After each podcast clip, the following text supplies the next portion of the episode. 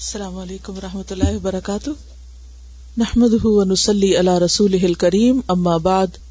فعودہرجیم بسم اللہ الرحمن الرحیم رب الشرحلی صدری ویسر من عمری وحل العقدانی الکبرو تکبر ایروگنس کبر کے لیے اردو میں غرور اور تکبر دونوں الفاظ آتے ہیں تکبر تو پھر عربی ہی کا لفظ ہے باب تفاعل پر اپنے آپ کو بڑا سمجھنا بتکلف بڑا بننا اور غرور کا لفظ دھوکے سے ہے تو سوال یہ پیدا ہوتا ہے کہ تکبر اور غرور کا آپس میں کیا تعلق ہے متکبر مغرور دونوں ایک کیسے ہو گئے وہ اس لیے کہ جو شخص تکبر کرتا ہے وہ دراصل دھوکے کا شکار ہوتا ہے کیونکہ حقیقت میں بڑائی اور عظمت صرف اللہ کے لیے ہے جو بندہ بڑا بننا چاہتا ہے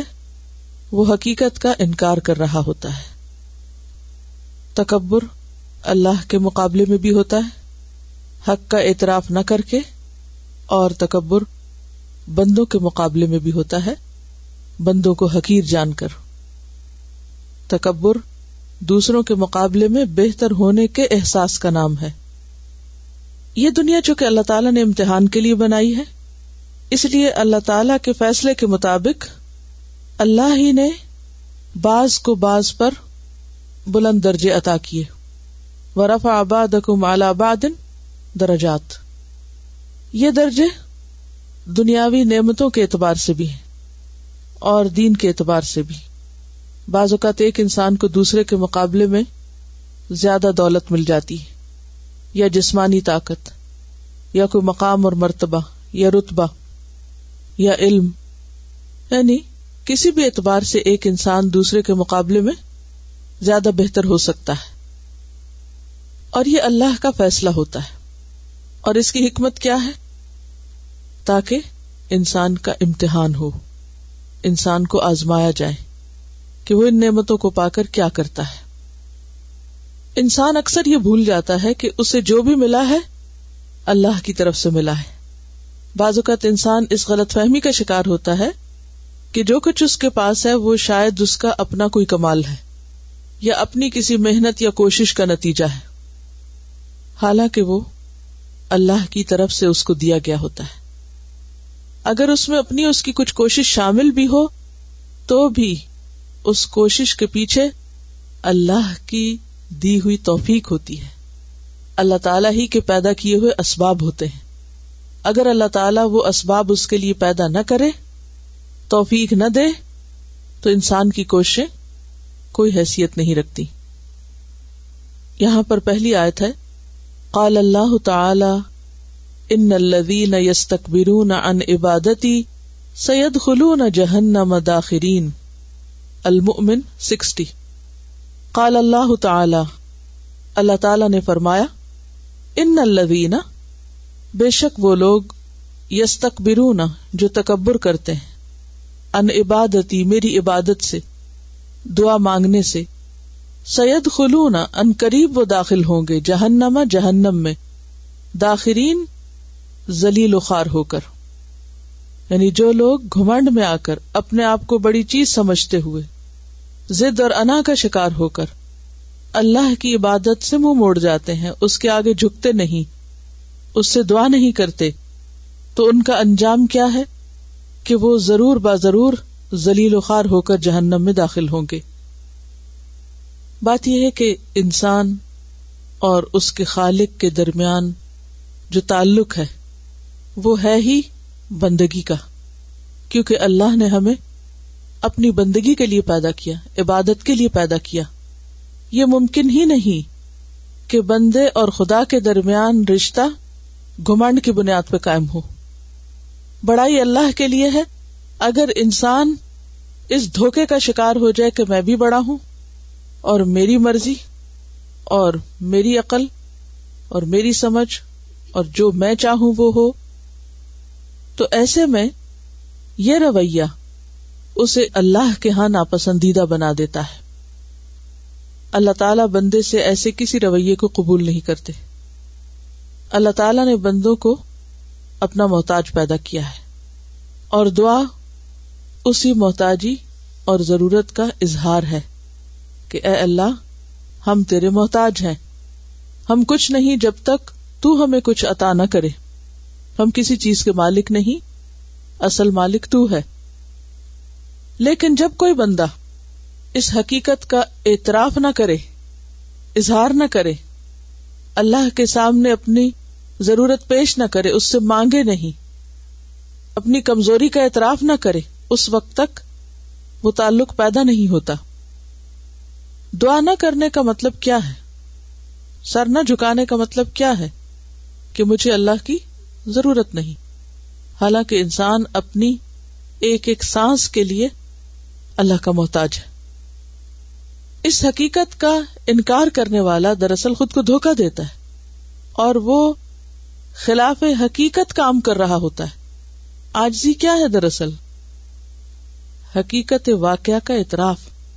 کہ آپ جو ہیں اس کو مان جائیں کہ آپ یہی ہیں مثلا ہم بندے ہیں ہم کمزور ہیں ہم محتاج ہیں ہمیں یہ ماننا ہوگا لیکن اگر کوئی یہ ماننے کو تیار ہی نہ ہو اگر کوئی اس کا اعتراف ہی نہ کرے تو اس کی یہ کیفیت یا اس کا یہ طریقہ کس پر مبنی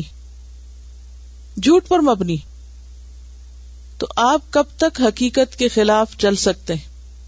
آپ کب تک حقیقت کو جھٹلا سکتے ہیں مثلا میں انسان ہوں میں کمزور ہوں اگر میں یہ ماننے کو تیار ہی نہ ہوں تو یہ کس چیز کا انکار ہے حقیقت کا انکار ہے نا کہ میں جو حقیقت میں کمزور ہوں میں جو در اصل محتاج ہوں میں اس بات کا اعتراف نہیں کر رہی تو دراصل اپنے آپ کو دھوکا ہی دے رہی ہوں اور اپنے آپ کو دھوکا دینا اپنے آپ کو نقصان دینا ہے انسان کی بڑائی اسی میں ہے کہ وہ اپنی اصلیت کا اپنی حقیقت کا اقرار کرے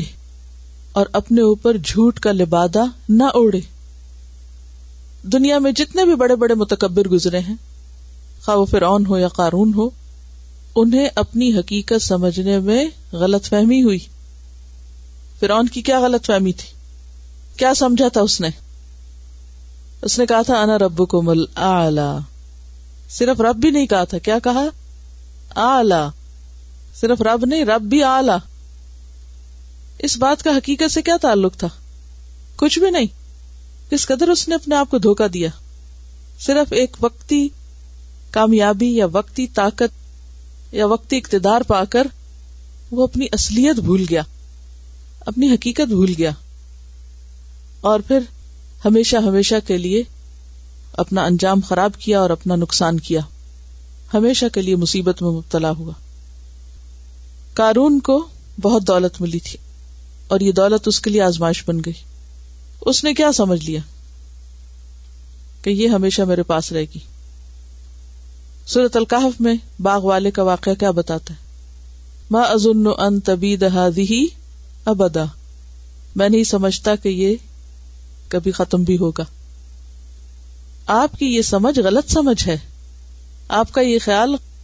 خوش فہمی پر مبنی ہے اس کی کوئی حقیقت نہیں ہے ہر تکبر غرور ہے دھوکا ہے حقیقت کا انکار ہے جھوٹ کا لبادہ ہے خوش فہمی ہے اپنے بارے میں نفسیاتی بندھن ہے جس میں انسان بندھا ہوا ہوتا ہے اپنے اوپر اس نے ایک خول چڑھایا ہوا ہوتا ہے اور جب تک وہ اس کیفیت میں رہتا ہے وہ قابل رحم ہوتا ہے تو انسان کے لیے کیا ضروری ہے اللہ سے درست تعلق قائم کرنے کے لیے کہ اپنی عز اپنی کمزوری اپنی حیثیت کا حقیقی اعتراف کرے اور دل سے مانے کہ میں کمزور ہوں میں ضرورت مند ہوں میں مسکین ہوں میری کوئی حقیقت نہیں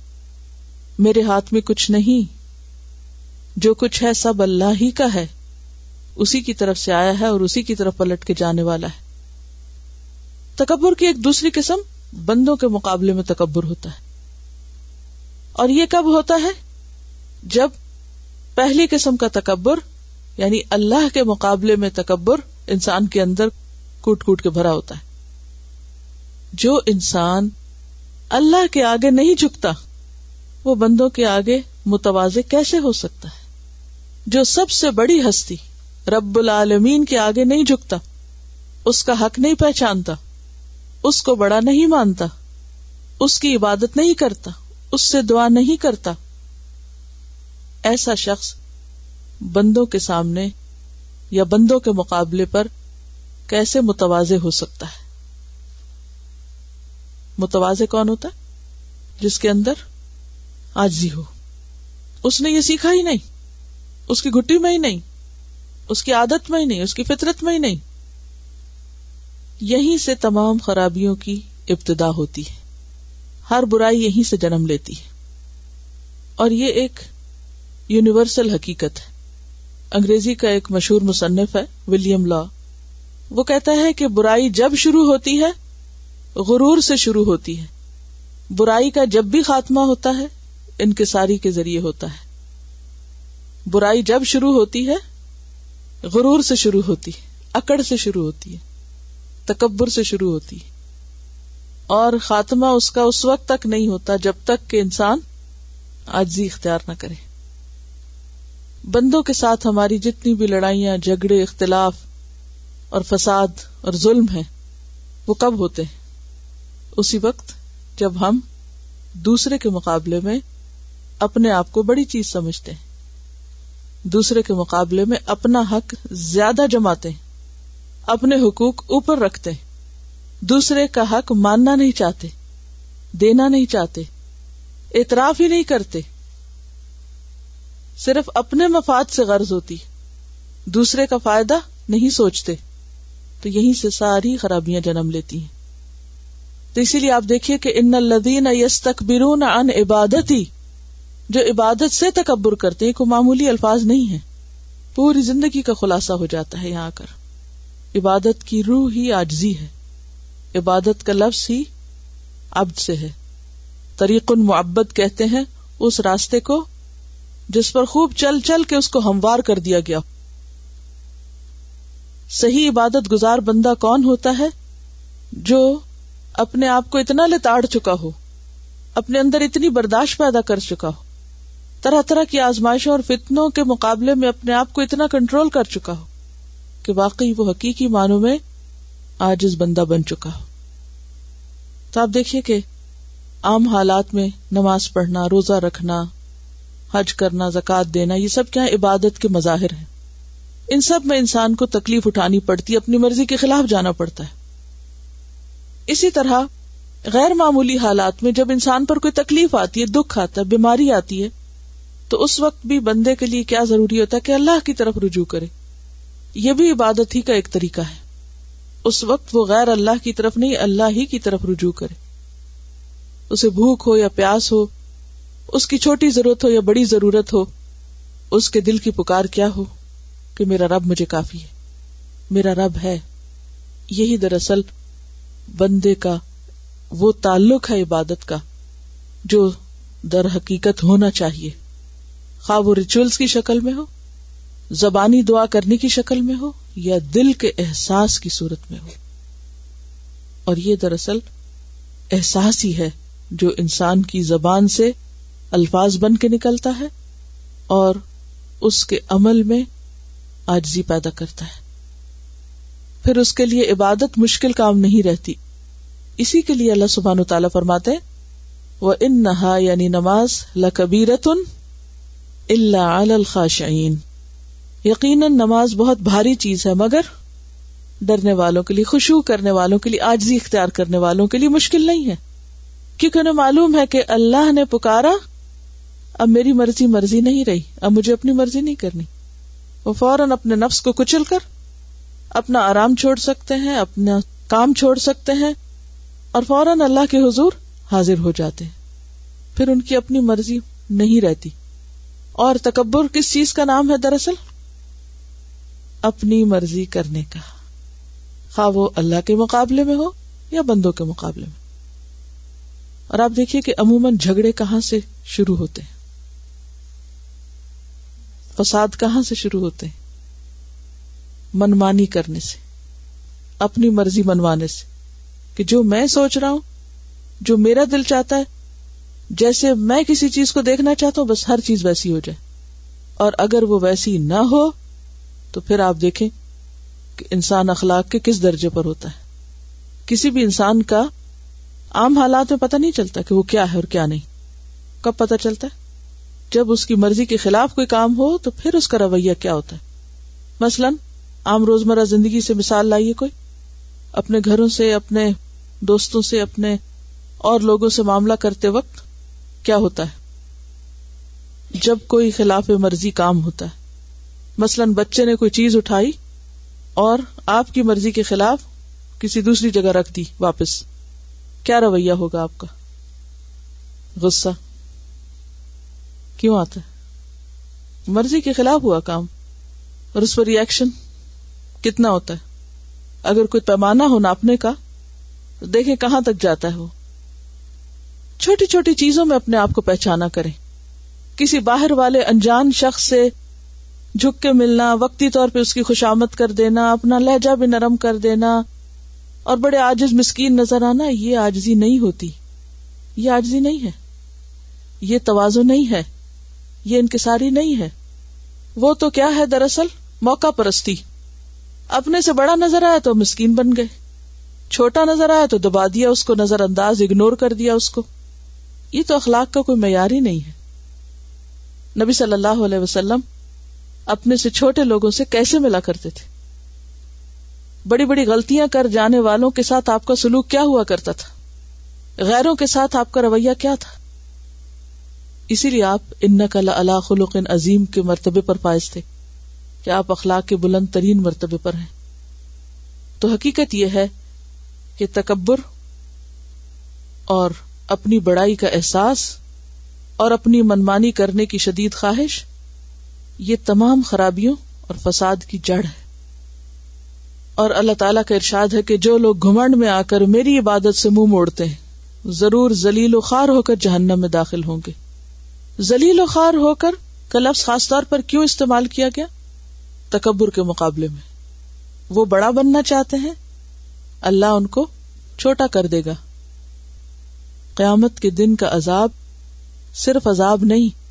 اور رسوائی بھی ہے اسی لیے ہمیں دعا سکھائے گی نا ولا تخ زنا یوم القیاما ہمیں قیامت کے دن رسوا نہ کرنا دنیا میں اگر کہیں آپ کسی کے سامنے گر جاتے ہیں چاہے منہ کے بل نہ بھی گرے پھسل ہی جائیں کبھی رسوائی محسوس ہوئی کوئی تجربہ یاد کرے اپنا ایکسپیرینس السلام علیکم عید کے دن میں نماز پڑھنے گئے تو میں سنو پہ سے پھسل گئی بھی تھی مجھے کوئی چوٹ نہیں آئی لیکن مجھے اتنی شرمندگی ہوئی کہ میں نے بری طرح سے رونا شروع کر دیا گرنے پر چوٹ سے نہیں روتا انسان شرمندگی سے روتا ہے اور سنو تو اتنی ٹھنڈی اور خوبصورت چیز ہے جہنم کی آگ تو ایک گڑھا ہے وہاں گر کر لوگوں کا حال کیا ہوگا دنیا میں انسان بڑا بننا چاہتا ہے جھوٹے پندار میں جیتا ہے آپ وہ نظر آنا چاہتے ہیں جو آپ ہیں ہی کوئی نہیں جھوٹی ساکھ بنائی ہوئی ہے بناوٹی باتوں سے اپنے آپ کو بڑی چیز ثابت کرتے ہیں لیکن بڑے بن نہیں سکتے اسی لیے اللہ سبحان تعالی نے صرف جہنم نہیں کہا داخرین بھی ساتھ کہا ہے کہ وہ نیچے گڑے میں پھینکے جائیں گے اور یہ رسوائی کی انتہا ہے قال اللہ تعالی قیلد خلو ابواب جہنم خالدین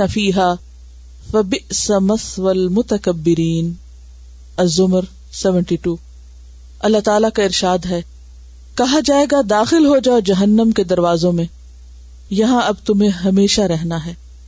بڑا ہی برا ٹھکانا ہے یہ متکبروں کے لیے قال اللہ تعالی اللہ تعالی نے فرمایا قیلا کہہ دیا جائے گا کن کو متکبرین کو ادخلو داخل ہو جاؤ ابواب جہنما جہنم کے دروازوں سے جہنم کے دروازوں سے داخل ہو جاؤ کہاں جہنم میں خالدین فیحا ہمیشہ رہنے والے اس میں ہمیشہ سمت والمتکبرین کتنا برا ٹھکانا ہے تکبر کرنے والوں کا ہمیشہ کی آگ ہمیشہ کی رسوائی تکبر صرف دنیا میں نہیں آخرت میں بھی ذلت اور رسوائی کا سبب ہے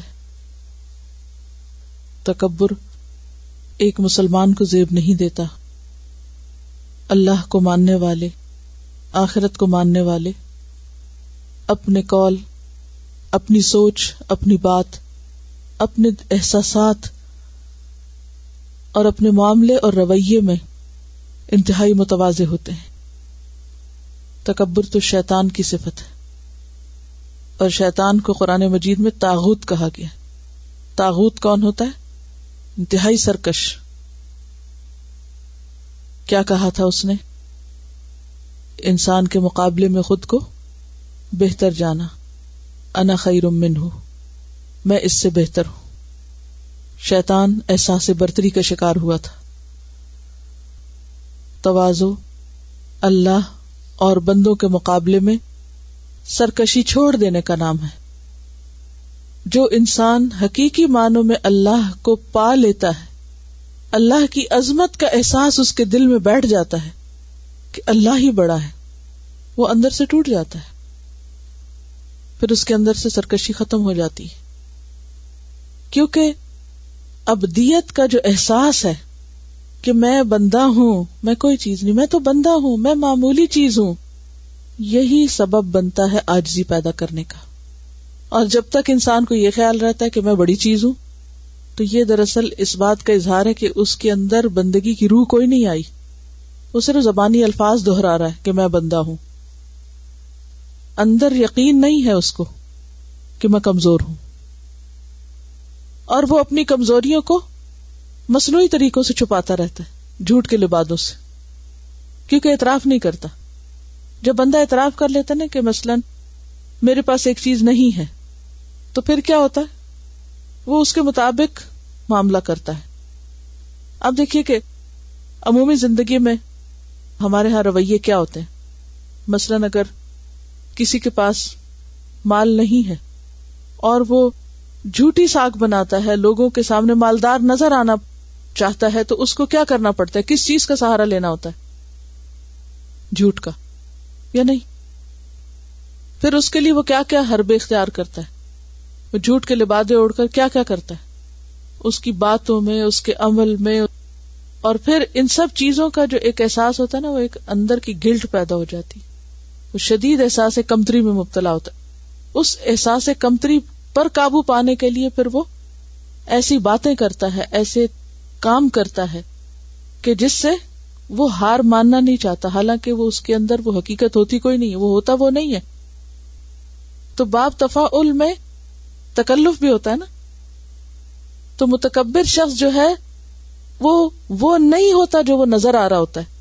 یہاں سے منافقت بھی جنم لیتی ہے دو رخا پن بھی سامنے آتا ہے وہ ہے کچھ وہ دکھائی کچھ دے رہا ہے وہ ہے کچھ وہ بن کچھ رہا ہے اسی طرح آپ دیکھیں کہ صرف مال کے معاملے میں نہیں علم کے معاملے میں بھی بعض اوقات انسان کے پاس علم نہیں ہوتا جاہل ہوتا ہے وہ یا پوری طرح نہیں ہوتا اور وہ اعتراف بھی نہیں کرنا چاہتا مانتا نہیں پھر کیا ہوتا ہے کیا کرتا ہے وہ کیا کرتا ہے کچھ نہیں کرتا غلط بیان ہی نہیں کر سکتا اس میں تھوڑی دیر کے لیے سوچیے وہ عالم نظر آنے کے لیے وہ اسمارٹ نظر آنے کے لیے کیا ہتھ کنڈے اختیار کرتا ہے دوسروں کو دھوکا دینے کے لیے چند ایک ایسی چیزیں اختیار کر لیتا ہے جن کو وہ اتنا زیادہ الیبوریٹ کرتا ہے کہ جس کی بنا پر دوسرے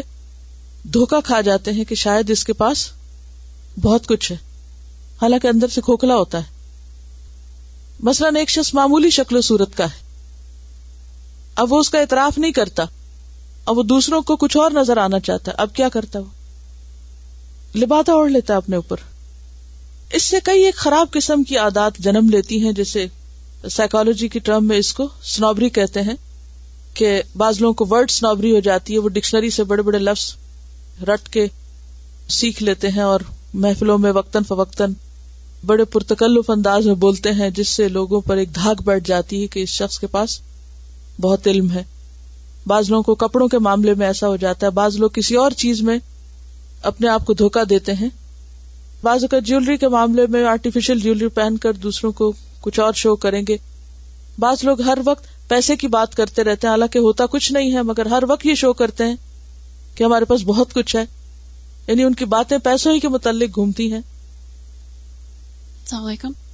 فرینچ سوسائٹی میں پہلے یہ بہت بڑی پرابلم ہو گئی تھی تو ایک ان کے رائٹر ہے مو سان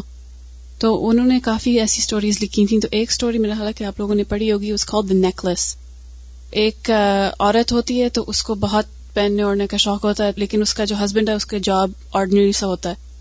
تو بہت گلا کرتی رہتی ہے کہ میں تو اتنی خوبصورت ہوں میری تو شادی پتنی کہاں کہاں ہو سکتی تھی لیکن یہاں میں پھنس گئی ہوں تو ایک دن وہ اس کے لیے لایا انویٹیشن کہیں کے لیے کہ ہم جا سکتے ہیں نا تو پہلے تو بہت خوش ہوئی کہتی ہے پھر میرے پاس کپڑے نہیں ہیں اس نے پیسے جوڑے کپڑے لے کے دیے کہتی اب میرے پاس جولری نہیں ہے اس نے کہا تمہاری ایک فرینڈ ہے بہت امیر اس سے بورو کر لو نا تو فرینڈ نے کہا کہ جو چاہیے لے لو تو اس نے وہاں سے ایک ریور آف ڈائمنڈ نکال کے نا بورو کیا اچھا جی she want the dance everything was great گھر آتے آتے شی لاسٹ اٹ تو پورا دیکھا سب کچھ کیا دے خد find it so then they bar under one for huge amount of money And then the husband started working 2 or 3 jobs. She became a maid, and it took them 5 years to pay off the necklace. And then she saw her friend in the park, and her friend didn't recognize her because 5 years of hard labor. So instead of being beautiful, she now looked very old, and the husband had money owed to loan sharks and whatever. And she said, now it's over. I can tell my friend what happened. And she said, that night I borrowed your necklace. I lost it, and I replaced it. And she said, you replaced it with a real river of diamonds? And she said, yes. And she said, that necklace was fake. حقیقت یہ کہ قیامت کے دن جو شخص جیسا ہے ویسا ہی نظر آئے گا سب لبادے اتر جائیں گے یہ فیک لبادے جو ہم سب اپنے اوپر ڈال کے وہ نظر آنا چاہتے ہیں لوگوں کو جو ہم حقیقت میں ہیں نہیں تو قیامت کا ایک جھونکا یا قیامت کا پہلا ہی لمحہ انسان کی ساری حقیقت کھول دے گا سب پردے اتر جائیں گے اور انسان وہ ہوگا جو اس کا عمل ہے اب جو اس کی اصلیت ہے جو اس کی حقیقت ہے تو یہ فریب اور جھوٹ کا سودا کتنے دن کے لیے ہے کیوں نہیں ہم اعتراف کر لیتے اس چیز کا جو حقیقت میں ہم ہیں لیکن یہ صرف اسی وقت ہو سکتا ہے جب ہم اپنے آپ کو بندہ سمجھیں یا انتم الفقراء واللہ الغنی الحمید تعریف تو صرف اس کے لیے یہ بیماری کہاں سے جنم لیتی شہرت کا شوق تعریف کا شوق اور حقیقت میں دوسروں کے مقابلے میں اونچا ہونے کا شوق بڑا بننے کا شوق پھر انسان ان چیزوں پہ بھی تعریف چاہتا ہے جو اس نے کی چھوٹی چھوٹی چیزوں پر چھوٹے چھوٹے کاموں پر اس کی نظریں لوگوں کی طرف اٹھتی ہیں کہ لوگ مجھے پسند کر رہے ہیں یا نہیں کر رہے اور پھر وہ وہ نہیں کرتا جو اسے حقیقت میں کرنا چاہیے وہ ان کاموں میں پڑ جاتا ہے اور اپنی ساری انرجی مال طاقت اس چیز میں لگا دیتا ہے جو حقیقت میں اس کو کوئی فائدہ دینے والی نہیں پھر انسان وہ کام نہیں کرتا جو دنیا اور آخرت کے اعتبار سے اس کو اور دوسروں کو واقعی فائدہ دے سکتے ہیں اس کی ساری انرجی اور اس کی ساری طاقت غیر ضروری چیزوں کی طرف چلی جاتی ہے ایسا شخص خود کو بھی دھوکا دیتا ہے دوسروں کو بھی دھوکا دیتا ہے تضاد کا شکار ہوتا ہے سیلف کنٹرڈکشن کا شکار ہوتا ہے کہیں کچھ ہوتا ہے کہیں کچھ ہوتا ہے جب تک ہم حقیقت کا اعتراف نہ کریں ہم سچے نہ ہو جائیں جو ہیں وہ نظر نہ آئیں اس وقت تک بات نہیں بنتی اس معاملے میں ہر انسان کو خود اپنے اندر جھانکنا ہوگا خود اپنے اندر دیکھنا ہوگا کہ وہ چاہتا کیا ہے کیونکہ انسان جب اس مرض کا شکار ہوتا ہے تو وہ ان چیزوں پر بھی تعریف اور بڑائی چاہتا ہے جو اس میں ہیں اور ان پر بھی جو ہے ہی نہیں وہ یہ ان یحمدو بمالم یا فالو وہ چاہتے ہیں کہ ان کی تعریف ان چیزوں پر کی جائے جو انہوں نے کی بھی نہیں جو ان کے اندر ہے بھی کوئی نہیں وہ کسی کے کام اور کسی کی محنت کا کریڈٹ لینا چاہتا ہے وہ کسی کو گرا کر بڑا بننا چاہتا ہے وہ ان تمام چیزوں پر نظر رکھتا ہے جو اس کا حق ہے وہ ان تمام چیزوں کو فراموش کر دیتا ہے جو کسی اور کا حق ہے وہ حق دینے کے معاملے میں سو تعویلیں کر لیتا ہے لیکن حق لینے کے معاملے میں اپنے مفاد اور اپنے حق کے لیے بہت شیر ہوتا ہے وہ دوسروں کے لیے وہ پسند نہیں کرتا جو اپنے لیے کرتا ہے اپنے اور دوسروں کے پیمانے فرق ہوتے ہیں تو ہم میں سے ہر شخص اپنا اپنا جائزہ لے اپنا اپنا احتساب کرے انبی حریرہ قال رسول اللہ صلی اللہ علیہ وسلم کال اللہ تعالی الکبریا ادا ولازمت ازاری فمن نازعنی واحدا منہما قذفتہ فی النار رواہ ابی داود کتاب اللباس سیدنا ابو حریرہ رضی اللہ عنہ سے روایت ہے کہ رسول اللہ صلی اللہ علیہ وسلم نے فرمایا اللہ تعالی فرماتے ہیں کبریائی میری چادر ہے اور عظمت میری اظہار ہے جس شخص نے ان دونوں میں سے کسی ایک پر مجھ سے مقابلہ کیا میں اسے آگ میں پھینک دوں گا پڑھیے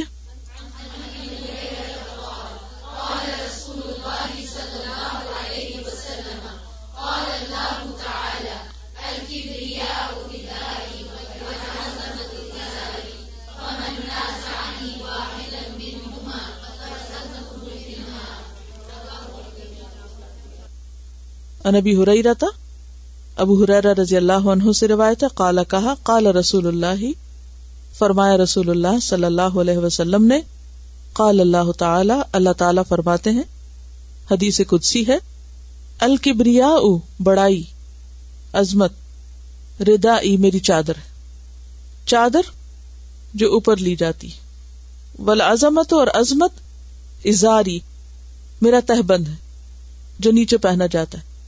اب اوپر کی چادر اور نیچے کی چادر یعنی لباس سے تشبیح دی گئی کیونکہ لباس ڈھانکنے والی چیز ہے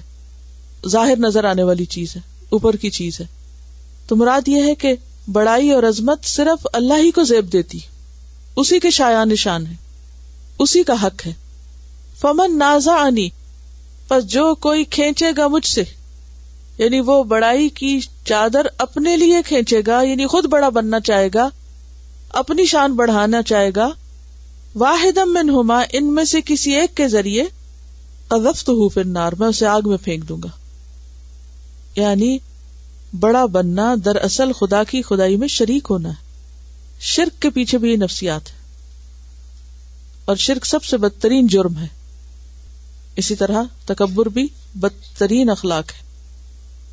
یہ بتائیے کہ کس طرح انسان بڑا بن کے دراصل خدا کی خدائی میں شریک ہوتا ہے مثلاً یہ شرک کیسے تکبر شرک کو بھی کیسے جنم دیتا ہے کیونکہ جیسے پیچھے بات ہوئی نا کہ ہر برائی کا آغاز یہی سے ہوتا ہے کچھ لوگ دعویٰ کرتے ہیں ان کے پاس ہر مرض کا علاج ہے وہ تو کسی کے پاس نہیں ہو سکتا اللہ کے فیصلوں کو قبول نہ کرنا جیسے ہم یہ چاہتے ہیں کہ ہر چیز ہماری مرضی کے مطابق ہو موسم ہماری مرضی کے مطابق ہو بارش ہماری مرضی کے مطابق ہو سورج ہماری مرضی کے مطابق نکلے اور اگر وہ نہیں ہوتا تو پھر ہم خفا ہو جاتے ہیں برہم ہو جاتے ہیں غصے میں آ جاتے ہیں اسی طرح اپنی زندگی کے معاملے میں ہم اپنے کچھ پلان ایسے کر لیتے ہیں پھر ان سے ایک انچ ہٹنا نہیں چاہتے اور ہم کیا چاہتے ہیں کہ وہ سب کچھ ہماری مرضی کے مطابق ہو بچے ہماری مرضی کے مطابق ہو اور ان کی شکلیں اور ان کے رنگ روپ اور ان کے عقل اور ان کی ہر چیز ہماری مرضی کے مطابق ہو لہذا جب زندگی میں کوئی ایسی چیز ہماری مرضی کے مطابق نہیں ہوتی تو پھر ہم اللہ سے ناراض ہونے لگتے ہیں خفا ہونے لگتے ہیں بہت سے لوگ اپنی مرضی سے پلان کر لیتے ہیں انشاءاللہ اللہ تک کہنا گوارا نہیں کرتے اور سمجھتے ہیں کہ ہر چیز جیسی وہ چاہے ویسی ہو سکتی ہے تو وہ بھی دراصل کس چیز کی طرف لے جاتی انسان کو ایروگینس کی طرف غیب جاننے کی باتیں کرتے ہیں بعض لوگ ایسی پوسٹ پر ہوتے ہیں ایسی اتارٹی رکھتے ہیں وہ سمجھتے ہیں کہ ہر چیز انہیں کی مرضی کے مطابق ہونی چاہیے خواہ وہ گھر سے باہر ہو یا گھر کے اندر ہو گھر میں جھگڑے کیوں ہوتے ہیں شوہر اور بیوی کے درمیان کیوں جھگڑے ہوتے ہیں ساس بہو کے درمیان کیوں جھگڑے ہوتے ہیں کس چیز کی وار ہوتی ہے ہر شخص اپنی مرضی کرنا چاہتا ہے حتیٰ کہ ماں باپ اور بچوں کے درمیان جو جھگڑے ہوتے ہیں ان کے پیچھے بھی کیا وجہ ہوتی ہے بچے اپنی مرضی چاہتے ہیں ماں باپ اپنی مرضی چاہتے ہیں اب آپ دیکھیے شوہر کو مقام کس نے دیا ہے اللہ نے بڑا بنایا نا اس کو اس کو ایک درجہ بلند رکھا ہے نا اب جو اس کو تسلیم نہیں کرتا جو عورت مثلاً اس کو تسلیم نہیں کرتی وہ دراصل کیا کرتی اللہ کے فیصلے کا انکار حقیقت واقعہ کا انکار کیونکہ یہ حقیقت واقعہ ہے this is a reality you have to accept it اگر آپ اس کو ڈینائی کرتے رہیں گے اور اس کے خلاف اسٹرگل کرتے رہیں گے آپ فطرت کے خلاف جائیں گے اور کہیں کے بھی نہیں رہیں گے اسی طرح ماں باپ کو بڑا درجہ کس نے دیا اللہ نے دیا اب ان کو بڑا نہ ماننا اپنے علم کی زیادتی پر یا کسی چیز کی بنا پر ان کو بے وقوف سمجھتے رہنا کہ ہمارے ماں باپ کو تو کچھ پتا ہی نہیں وہ تو پرانے زمانے کی پیداوار ہے اور وہ تو جاہل ہے اور ساری عقل سمجھ ہمارے اندر آ گئی لہذا ہر فیصلہ گھر کا ہماری مرضی کے مطابق ہونا چاہیے اور اگر ہمارے ماں باپ ہماری مرضی کے مطابق نہیں چلیں گے تو دھمکی ہے کہ ہم گھر چھوڑ کے چلے جائیں یہ سب رویے کیا ہیں کس چیز کی پیداوار ہے ان سب چیزوں کے پیچھے خرابی اور بربادی کی اصل وجہ اور سبب کیا ہے تکبر اگر ہر انسان دوسرے کو اس کا مقام اور اس کا حق دینے کو تیار ہو جائے تو یہ جھگڑے ختم ہو جائیں آپس میں اچھے تعلقات اور اتفاق کی بنیاد توازو ہے آجی ہے اتفاق کی جڑ کیا ہے توازو اچھے تعلقات خواہ میاں بیوی کے بیچ میں ہو یا ماں باپ اور بچوں کے بیچ میں ہو یا ساس اور بہو کے بیچ میں ہو یہ اس وقت تک ہو نہیں سکتے جب تک دونوں طرف توازو نہ ہوگی کیوں ذرا انالائز کیجیے جب ہر شخص دوسرے کے مقابلے میں خود کو بہتر سمجھنے لگتا ہے میں بہتر ہوں مثلاً بڑا یہ سمجھتا ہے کیونکہ میری عمر زیادہ ہے لہذا میں بہتر ہوں چھوٹا یہ سمجھتا ہے میرا علم زیادہ ہے میں بہتر ہوں تو نتیجہ کیا ہوگا کیا ہوگا کھینچا تانی لڑائی جھگڑا کوئی اتفاق نہیں کوئی اتحاد نہیں کوئی محبت نہیں کوئی اچھے تعلقات نہیں اور اگر اس کے برعکس ہر شخص دوسرے کو اپنے سے بہتر سمجھے دوسرے کی خوبی پر نظر رکھے دوسرے کی اچھائی پر نظر رکھے تو کیا ہوگا ٹیم ورک آسان ہوگا ہم ہمیشہ دوسروں کی نیگیٹو چیزوں پر زیادہ نظر رکھتے اس میں یہ کمی ہے اس میں یہ کمی ہے یہ نہیں دیکھتے کہ اس میں یہ بھی تو خوبی ہے اس کے اندر یہ بھی تو اچھائی ہے اگر ہمارے دیکھنے کا زاویہ بدل جائے تو آپ دیکھیں گے کہ آپ ہر ایک سے بہترین کام لے سکتے ہیں ہر ایک کی خیر سے فائدہ اٹھا سکتے ہیں لیکن عموماً ہماری سوچ منفی ہوتی ہم کہیں جاتے ہیں کہیں شریک ہوتے ہیں وہاں کی جو اچھی چیز ہوتی ہے اس کو تو بھول جاتے ہیں اور وہاں جو کمی بیشی ہوتی ہے اس کو بار بار ہائی لائٹ کرتے رہتے ہیں نتیجہ کیا ہوتا ہے ساتھ چل سکتے ہیں ایسے لوگ نہیں چل سکتے جب ہر انسان اپنی ذات اور اپنی بات کو زیادہ امپورٹینس دے کس کو اپنی ذات اور اپنی بات لکھ لیجیے اس کو پھر بھول جائیں گے لکھا ہوا نہیں ہوگا تو چند دن بعد یہ زین سے بھی اتر جائے گا اور دل سے بھی اتر جائے گا یہ باتیں پتا ہے آپ کو ہم سب کو ریمائنڈر چاہیے ہوتا ہے جب ہر شخص اپنی ذات اور اپنی بات کو زیادہ اہم سمجھے برتر سمجھے اپنی رائے اور اپنے مفاد کو اوپر رکھے تو چار لفظ ہو گئے بات ذات رائے مفاد کبھی بھی اتفاق نہیں ہو سکتا اور یہ صرف کسی بڑی بڑی میٹنگ اور پروگرامس کے اندر یہ نہیں ہوتا یہ چھوٹی چھوٹی جو زندگی کی چیزیں ہوتی ہیں نا مثلاً گاڑی میں سامان ہی رکھنا ہے جھگڑے کہاں سے شروع ہوتے ہیں آپ نے گروسری کی ہسبینڈ وائف دونوں نے جا کے اندر کچھ چیزیں خریدی واپسی پہ دو لفافے اس نے اٹھا لیے دو اس نے اٹھا لیے بیوی چاہتی ہے سامان ڈگی میں رکھا جائے ہسبینڈ کہتا ہے اندر ہی رکھ دو اب ڈگی کیا کھولنی اب دونوں اڑ جاتے ہیں تو ساتھ شروع ہو گیا چیختے چلاتے گاڑی میں بیٹھے سارا رستہ گرمبل کرتے رہے اترے موڈ آف ہوا ادھر بچوں پہ غصہ نکلا ادھر کسی اور پہ نکلا شروع کہاں سے ہوا تھا اگر ان میں سے ایک اپنی رائے کی قربانی دے دیتا اس سے کیا فرق پڑتا ہے ڈگی میں رکھے اندر رکھے باہر سو وٹ پھر اس نے کہا وہی رہنا ہے وہاں سے پھر نکال لینا ہے یہی چیزیں ہوتی ہیں نا بالکل چھوٹی چھوٹی معمولی اور جو ہر قدم پہ ہمیں پیش آ رہی ہوتی ہیں ان کو ہم انا کا مسئلہ پھر بنا لیتے ہیں پھر ان کو پالنے لگ جاتے اندر پھر وہ چھوٹی بہت بڑی ہو جاتی ہیں پھر ان کو بریک نہیں کر سکتے توڑ نہیں سکتے پھر وہ پائل اپ ہونے لگتی ہیں ایک طے لگ گئی تھوڑے دن بعد ایک اور لگ گئی پھر ایک اور لگ گئی وہ ایسا بیریئر کریٹ ہو جاتا ہے کہ پاس رہتے ہوئے بھی لوگ پاس نہیں رہتے ایک دوسرے کے ایک دوسرے کو بہت کچھ دے سکتے ہیں لیکن اتنی دیواریں آ گئی ہیں بیچ میں کہ اب کون آگے بڑھے کون ان کو توڑے کون کس کے لیے قربانی کرے انا خیر من ہو اس کو جھکنا چاہیے اس کو سننا چاہیے یعنی وہ خرابیاں ریپیٹ ہوتی رہتی ماحول میں وہی ہر طرف وہی جنگل اگا ہوا ہے کوئی اس کو کاٹنے کو تیار نہیں کوئی صفائی کرنے کو تیار نہیں ہر ایک دوسرے کو شے دے رہا ہوتا ہے سپورٹ کر رہا ہوتا ہے ایک شخص غلطی کرتا ہے پھر وہ دوسرے سے پوچھتا ہے وہ بھی ویسا ہی کر رہا ہوتا ہے وہ اس کو اور زیادہ ہوا دیتا ہے وہ کہتا نہیں نہیں ٹھیک ہو تم بالکل اصل میں تکبر ہے ہی خلاف حقیقت سوچ اور بات اور رویہ یعنی ریالٹی کے خلاف جانا ہے جھوٹ ہے کہ آپ وہ کر رہے ہیں یا سمجھ رہے ہیں جو آپ ہیں نہیں اگر اللہ کے قائم کیے ہوئے درجوں کو ہم مان جائیں ایک دفعہ کسی کو امیر بنایا اللہ نے بنایا ہے مجھے کیا ضرورت ہے حسد کرنے کی اور جھوٹے لبادے سے اس کا مقابلہ کرنے کی کسی کو علم زیادہ دیا ہے اللہ نے دیا کسی کو عمر میں مجھ سے بڑا بنایا اللہ نے بنایا مجھے مان لینا چاہیے کہ بہت سے لوگ مجھ سے بڑے ہیں جس دن مان لیا نا اس حقیقت کو کہ مجھ سے بڑے بہت سے مقام ہیں بہت سے درجے کوئی علم میں زیادہ ہے کوئی مال میں زیادہ ہے کوئی عقل میں زیادہ ہے کوئی عمر میں زیادہ ہے کوئی رتبے میں زیادہ ہے تو پھر کیا ہوگا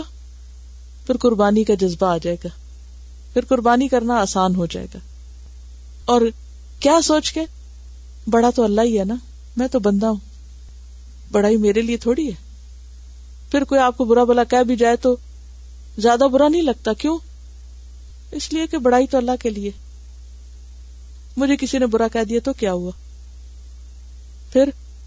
دوسروں کی باتیں سہنا بھی آسان ہو جاتا ہے کسی نے آپ کا مزاق اڑا دیا آپ کی شکل کا آپ کی بات کا آپ مائنڈ نہیں کرتے کیوں کہتے نا کوئی کسی پہ تھوکے تو اپنے منہ پہ ہی آتا نا اپنے سے اوپر والے پہ تھوکے تو اپنے پہ آئے گا اونچا منہ کر کے اگر کوئی حقیقت میں بڑا اور آپ اس کی بڑائی نہیں مان رہے تو آپ ایک جھوٹے پندار کا شکار ہیں تو پلٹ کے آپ کے اپنے اوپر ہی آئے گی بات آپ دوسرے کو ذلیل کرنے پہ تلے میں لوگ آپ کو کر دیں گے مجھے اللہ باد لبادن فتنا سب ایک دوسرے کے لیے آزمائش ہے امتحان ہے رائے کی قربانی میں کوئی کمزوری نہیں ہے مثلاً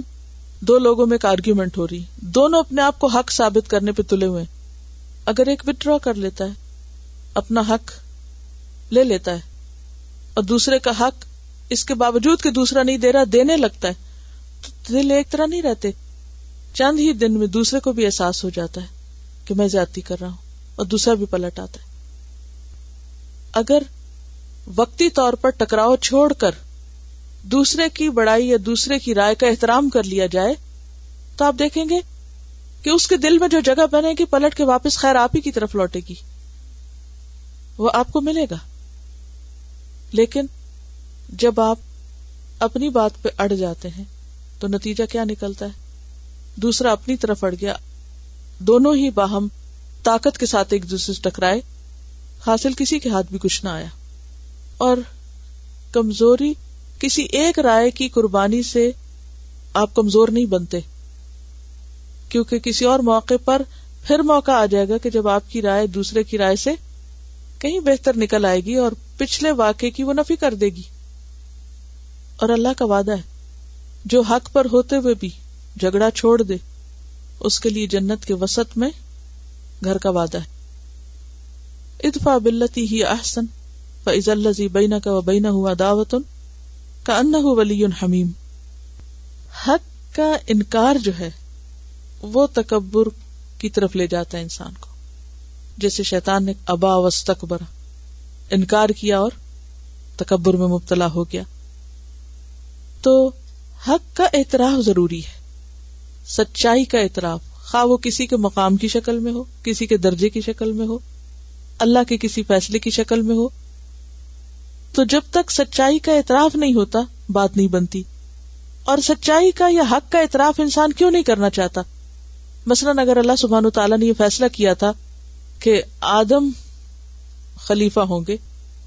اور آدم اب فرشتوں اور جنات کے مقابلے میں درجے میں اونچے ہوں گے یہ اللہ کا فیصلہ تھا اللہ نے وہ مقام دیا تھا آدم کو اور اللہ نے حکم دیا دوسری طرف کو کہ اب اس کے آگے جھک جاؤ شیطان نہیں جھکا ابلیس نہیں جھکا ایک طرف تو اس نے اللہ کی نافرمانی کی دوسری طرف اس نے کیا کیا حقیقت کا اعتراف نہیں کیا حق کو نہیں مانا سچائی کو تسلیم نہیں کیا سچائی کیا تھی یہاں کس چیز کا نام سچائی تھا کہ وہ اب بڑا ہے آپ کو ماننا ہے کہ وہ بڑا ہے مشکل کب ہوتی ہے جب ہم جو بڑا ہوتا ہے اس کو بڑا ماننا نہیں چاہتے ہم خود بڑے رہنا چاہتے ہیں اور حقیقت یہ ہے کہ اللہ سبحان تعالیٰ نے ہر انسان کے اندر بڑا اور چھوٹا ہونے کا کچھ نہ کچھ رکھا ہے ہو سکتا ہے کوئی شخص علم میں آپ سے بڑا ہو اور عمر میں چھوٹا ہو ہو سکتا ہے کہ کوئی عمر میں بڑا ہو اور کسی اور چیز میں چھوٹا ہو تو کسی کا آپ کے مقابلے میں بڑا ہونا بھی آزمائش ہے اور کسی کا آپ کے مقابلے میں چھوٹا ہونا بھی دونوں امتحان ہے دیکھا یہ جائے گا کہ آپ کس موقع پر کیا معاملہ کر رہے ہیں شیتان نے کیا کیا حق کا اعتراف نہیں کیا کیوں نہیں کیا کیا نفسیات تھی پیچھے اسے یہ خوف لاحق ہوا کہ اگر میں نے حق کا اعتراف کر لیا تو میری بڑائی ختم ہو جائے گی پھر میں بڑا نہیں رہوں گا پھر میں چھوٹا بن جاؤں گا یہاں سے میری کمزوری ظاہر ہو جائے گی لہذا اس نے اس کا علاج کیا ڈھونڈا کہ اللہ کے حکم کا انکار کر دیا اور یہ دھوکا تھا نا بے وقوفی تھی اسے یہ یاد نہ رہا کہ اللہ کے حکم کا انکار انسان کو کہیں کا بھی نہیں چھوڑتا اسی طرح اللہ سبحان و تعالیٰ نے ہمیں مختلف لوگوں کے حق دینے کو کہا ہے مثلاً مکروز جو ہے اس کے اوپر قرض دینے والے کا حق ہے نا کہ وہ اس کا پیسہ لوٹائے لیکن مکروز اگر اپنی کسی طاقت یا اتارٹی کی وجہ سے حق نہیں دیتا ایک حقیقت کو تسلیم نہیں کرتا تو نتیجہ کیا ظلم ہے وہ کیا سمجھتا ہے کہ یہ طاقت اس کے پاس ہمیشہ رہے گی وہ نہیں جانتا کہ جس رب نے یہ حکم دیا ہے وہ دیکھ رہا ہے وہ حساب لے گا تو بات یہ ہے کہ بعض اوقات انسان دھوکے میں مبتلا ہو جاتا ہے چیزوں کو اصلیت میں نہیں دیکھتا اپنے مخصوص ذہنی سانچے کے مطابق دیکھتا ہے یا اپنی خواہش کے پردے سے دیکھتا ہے ویسا نہیں دیکھتا جیسا وہ ہے اسی لیے وہ دعا سکھائے گی نا اللہ ارینا حقیقت کما ہیا اللہ ارین الحق حق ورژن و باطل ورژن ن اجتنابا تو یہ جو حقیقی نظر ہے یا سچائی کی نظر ہے اس کا پیدا ہونا بھی بہت ضروری ہے اور بعض اوقات ہم کسی پیش آنے والی مشکل یا ایسی نفسیاتی کمپلیکس کا علاج خود کو دھوکا دے کے کر رہے تھے جھوٹی تعویلوں سے کر رہے ہوتے ہیں ہیں ہم سمجھتے کہ ایک مخصوص طریقے سے ہم اس معاملے کو نبٹ لیں گے جو کہ غیر حقیقی ہوتا ہے جبکہ وہ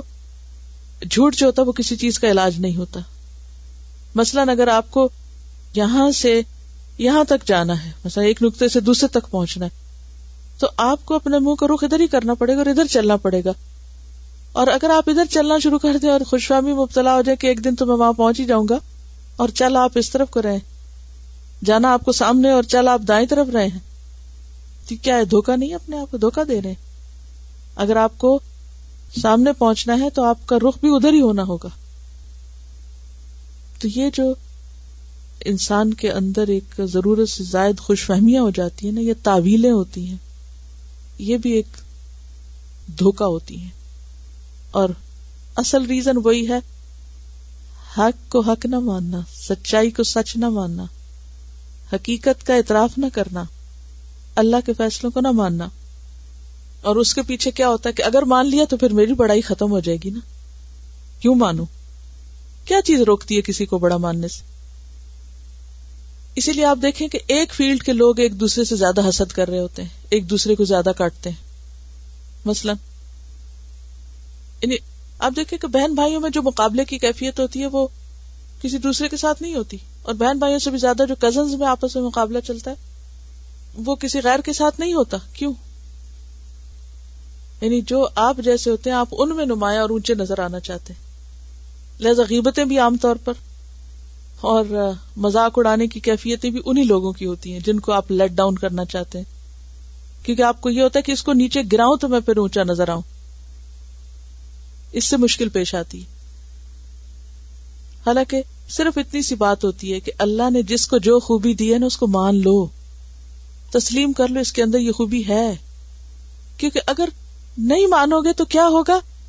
آپ حقیقت جھٹلا رہے ہو جھٹلا رہے ہو جھٹلا رہے ہو اور اس سے مزید مشکلات بڑھیں گی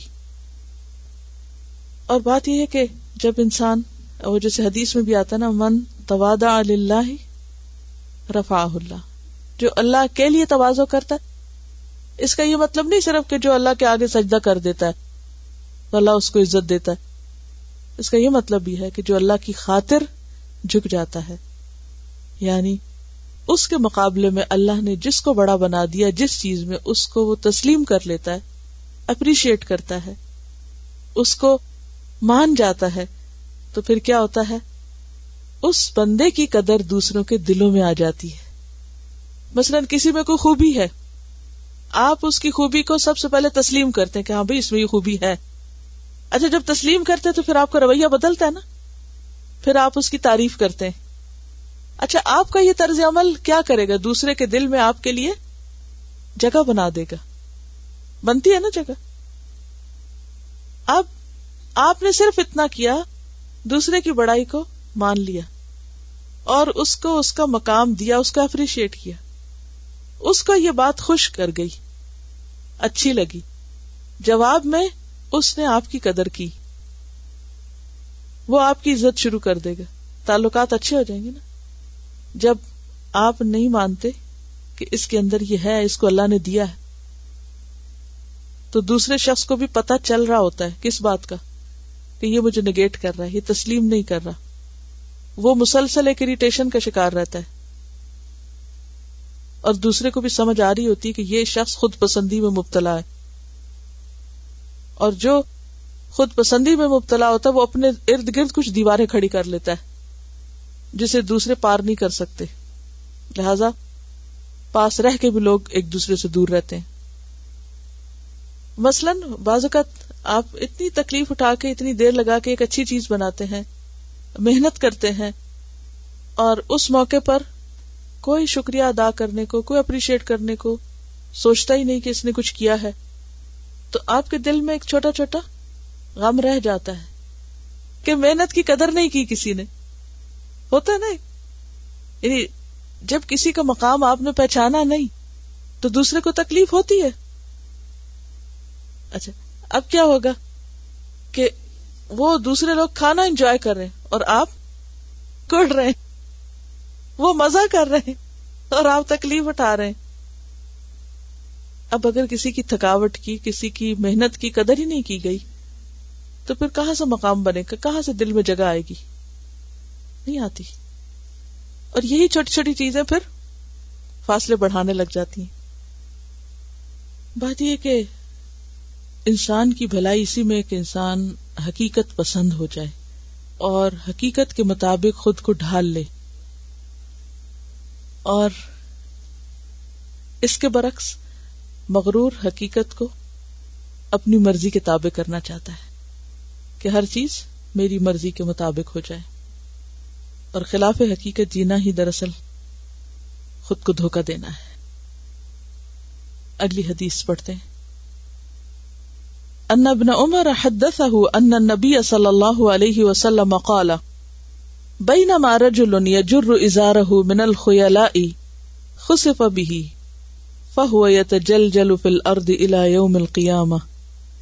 رواہ البخاری کتاب احادیث الانبیاء سیدنا ابن عمر رضی اللہ عنہ سے روایت ہے کہ نبی کریم صلی اللہ علیہ وسلم نے فرمایا ایک شخص تکبر کی وجہ سے اپنا تہ بند زمین پر گھسیٹتا ہوا جا رہا تھا کہ اسے زمین میں دھنسا دیا گیا اور اب وہ قیامت تک یوں ہی زمین میں دھنستا چلا جائے گا پڑھیے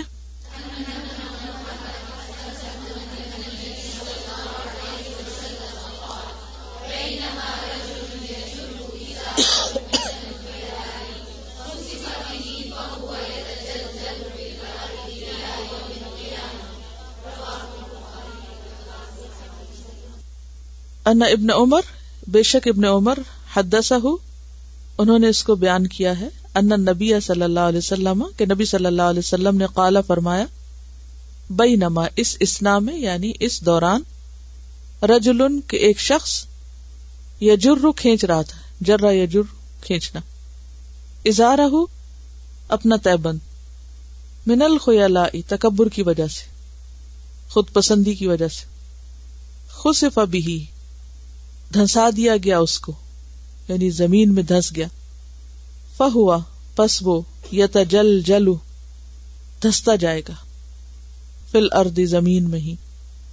الا یوم قیامت کے دن تک یعنی زمین اس کو اپنے اندر ہی سنک کرتی جائے گی یہ دراصل ناموافقت ہے کائنات کی فطرت کی متکبر کے خلاف کہ ایسے شخص کو اللہ کی زمین پر رہنے کا حق نہیں کہ جو اللہ کے مقابلے میں خود کو یا بندوں کے مقابلے میں خود کو بڑی چیز سمجھنے لگے اور صرف سمجھے نہیں بلکہ اس کا اظہار بھی کرنے لگے کس طریقے پر لباس کے ذریعے چال کے ذریعے کیونکہ یہاں لباس بھی اور چال بھی ہے یہ جر اظہار ہو میرا الخلا یعنی کپڑا گھسیٹ گھسیٹ کے زمین پر چل رہا تھا بعض اوقات شادیوں میں ایسے لباس پہنے جاتے ہیں کہ جو سائز سے کافی لمبے ہوتے ہیں اور وہ زمین پر ساتھ ساتھ دلہن کے گھسٹ رہے ہوتے ہیں اور بعض اوقات تو باقاعدہ وہ ٹریل بنائی جاتی ہے کہ جو کئی فٹ پیچھے تک گھسٹ رہی ہوتی ہے اور پھر چال میں بھی وہ سب کچھ آ جاتا ہے تو ایسی چال اور ایسا لباس اللہ تعالیٰ کو سخت ناپسند ہے اور اس حدیث میں جو واقعہ بیان کیا گیا ہے یہ قارون کی طرف اشارہ ہے اگلی حدیث بھی اسی کی مزید وضاحت کرتی ہے ان ابی حریرہ ان رسول اللہ صلی اللہ علیہ وسلم قال بینما رجل یتبختر یمشی فی بردیہ قد اعجبته نفسه فخسف الله به الارض فهو يتجلجل فيها الى يوم القيامه رواه مسلم کتاب اللباس والزینہ سعیدنا ابو رضی اللہ عنہ سے روایت ہے کہ رسول اللہ اللہ صلی علیہ وسلم نے فرمایا ایک شخص اتراتا ہوا اپنے کپڑوں میں چلا جا رہا تھا اس کے نفس نے اسے خود پسندی میں مبتلا کر دیا تھا کہ اللہ تعالیٰ نے اسے زمین میں دھنسا دیا بس وہ قیامت تک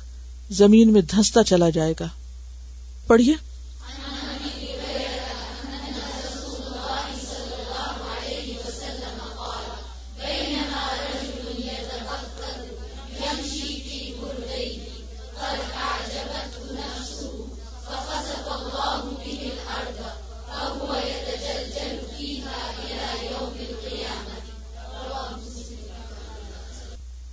ان ابھی را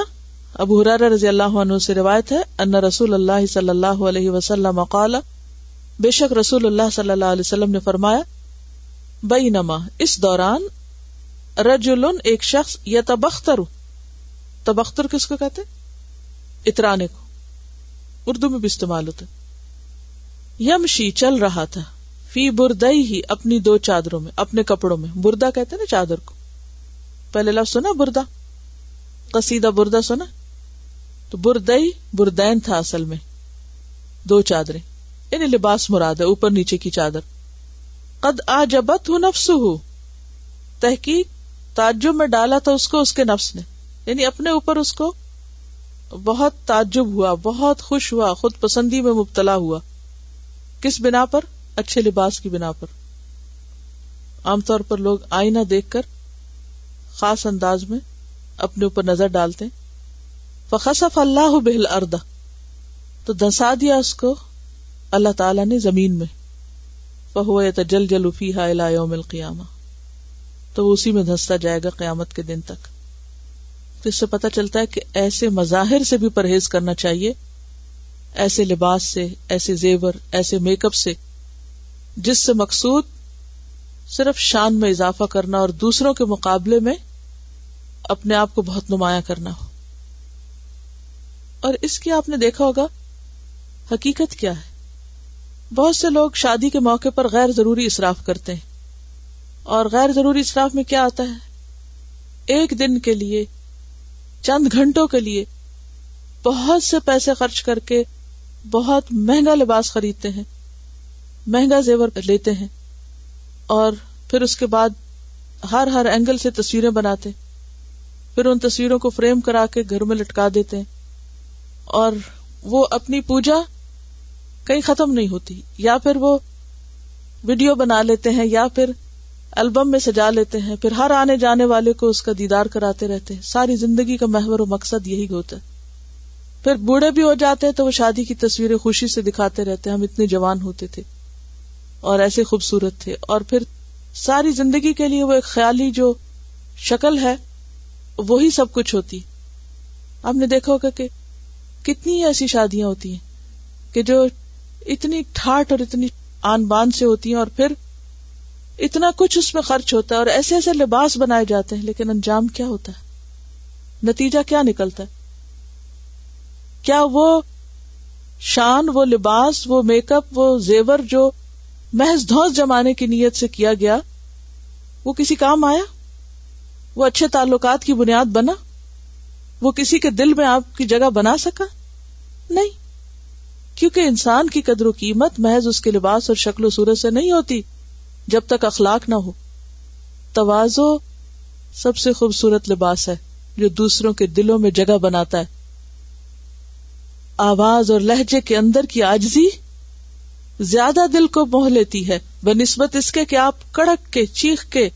دھوس جما کے کسی سے بات کرے لہجے کی مٹھاس زیادہ بہترین چیز ہے دل جیتنے کے لیے بنسبت چلاتی ہوئی آواز کی ان کر السوات لسوت الحمیر اللہ کے ہاں بھی سخت ناپسندیدہ اور بندوں کے ہاں بھی سخت ناپسندیدہ تو بات یہ ہے کہ ایسی تمام حرکتیں جو انسان کو جھوٹے پندار میں مبتلا کریں کہ جو ہے نہیں وہ نظر آئے یہ سب قیامت کے دن کھل جائے گا بناوٹی باتیں بناوٹی شکلیں ہر چیز میں تسن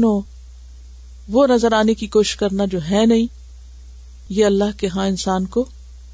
ذلیل و رسوا کر دینے والی چیزیں ہیں اگر انسان ایسی حرکتیں کر رہا ہے کہ کسی طرح لوگوں کی بھیڑ اکٹھے کر لے اپنے آس پاس یا مال کے ڈھیر جمع کر لے یا بہت شہرت اس کو حاصل ہو جائے کبھی سوچے کہ کیا ان میں سے کوئی چیز اللہ کے یہاں بچا سکے گی انسان کو یعنی انسان ایسی گٹیا حرکتیں کیوں کرتا ہے تاکہ زیادہ سے زیادہ دوسروں کا ہر دل عزیز ہو جائے لیکن پوری دنیا بھی آپ کا ڈنکا بجا دے اور اگر اللہ کے ہاں قدر نہیں کوئی چیز کام نہیں آ سکتی ساری زمین سونے سے بھر جائے اور فدیے میں دینا چاہے تو کام نہیں آ سکتا تو ہمیں حقیقت کی دنیا میں لوٹنا ہے خود کو پہچاننا ہے کس لائق اور کس قابل اور کس قیمت کے ہیں ہم جو ہم اصلی ہیں نا کل قیامت کے دن صرف اتنی قیمت لگے گی اوپر کے سارے لبادے اتر جائیں گے سبحان کام دکھا نشد اللہ و نتوب الیک السلام علیکم و رحمت اللہ وبرکاتہ